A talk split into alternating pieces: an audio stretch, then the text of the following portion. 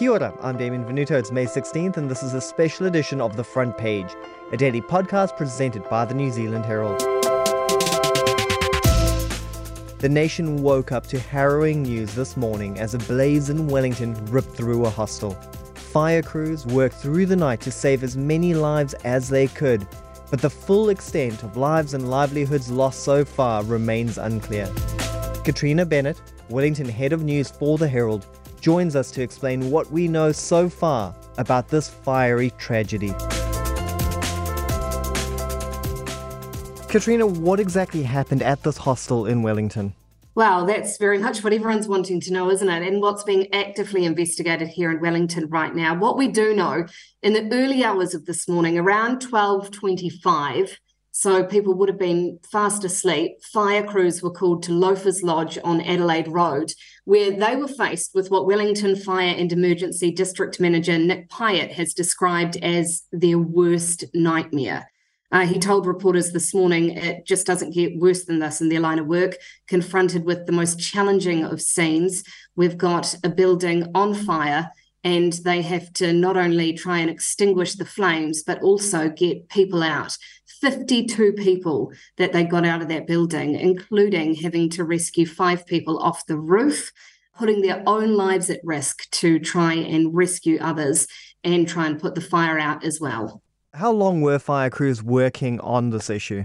It took hours, and there's still dampening hotspots today, and I'd say that they will be for some time. The building has been structurally damaged as well, so it's very unsafe to get inside there. So at this stage, we're still dealing with a building that has hotspots and is a danger. We've entered a different phase of this fire. We're now confident that anyone that is alive is out. As you can see from the building behind me, there's quite a bit of structural damage inside. It's unsafe in places.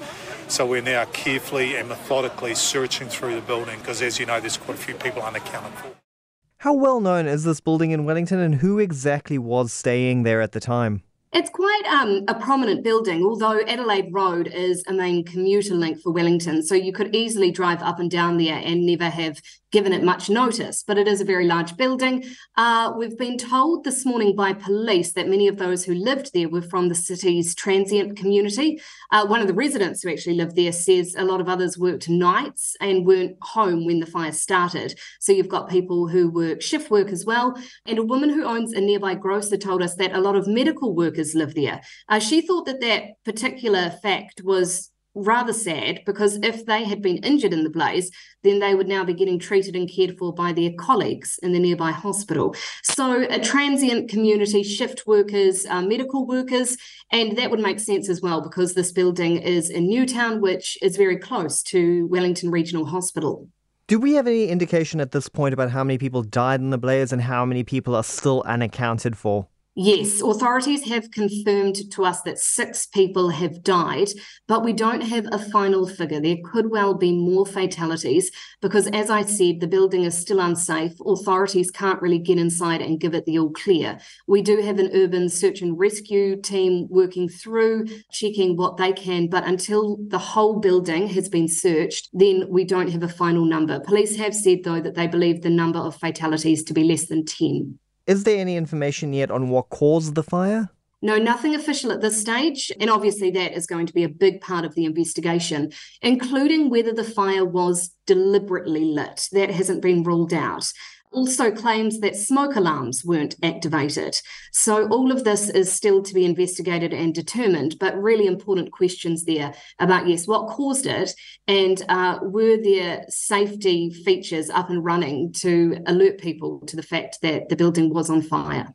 Early news reports have also suggested that the building didn't have any sprinklers. What do we know about the safety standards across the building? Yeah, that's really concerning. Um, this morning, though, Housing Minister Megan Woods has told us that the Ministry of Business, Innovation and Employment has informed her that the building was up to its required code and was inspected just earlier this year. And on the fact that there were no sprinklers, Prime Minister Chris Hipkins says the building code doesn't actually require the retrofitting of sprinklers. He says there are likely a number of similar buildings across the country.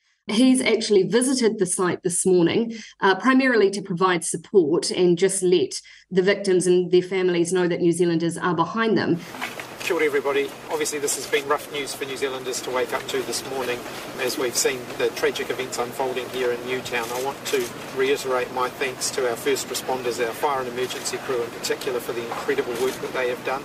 He's not ruling anything out in terms of reviews and investigations required, including looking at the state of building regulations. So it seems it didn't need to have sprinklers, but I think that that is something that would surprise or maybe shock people and something that could be looked at. Do you think that this will raise some serious questions about the state of New Zealand's many older buildings across the country? Yes, I, I, think it will. I think that we need to ensure, especially when you've got a building that has so many people, and we still don't know exactly how many people were in this building, living in this building, in it at the time of the fire. But, you know, we've been given the number 92 people. Uh, so, especially if you've got a building housing that many people, then we need to ensure that it's safe and that if there is an emergency, people can get out quickly, especially in the dead of night, because you know everyone's asleep. Like I said, twelve twenty-five a.m. when this fire, uh, well, when the fire crews were alerted to it. Uh, so yes, I think there are going to be a lot of questions after this, and some really big questions that will have ramifications for other similar-sized buildings and buildings of similar ages around the country. Katrina, where to from here? What are the plans for the next twenty-four hours? One of the main priorities is getting inside, getting inside the building and giving it the all clear, checking that everyone is out and confirming that number of fatalities to give answers to those who haven't heard from loved ones and are obviously sick with worry about where they are, getting everybody out and making sure that the building is clear, making sure that it is structurally safe as well and not risk of collapse. Uh, there's also some concern around possible asbestos in the roof if that's a health hazard, then clearing that. And the other big priority here is looking after all of those residents who have been evacuated and are now homeless, finding them somewhere to stay, meeting their immediate needs, clothing, food, support, uh, wrapping that support around them so that uh, they are okay. And especially if they have lost a loved one in there and will no doubt be traumatized. Thanks for joining us, Katrina. That's it for this episode of The Front Page. You can read more about today's stories and extensive news coverage at nzherald.co.nz. The Front Page is produced by Shaun D. Wilson with executive producer Ethan Sills. I'm Damien Venuto. You can follow The Front Page on iHeartRadio or wherever you get your podcasts and tune in tomorrow for another look behind the headlines.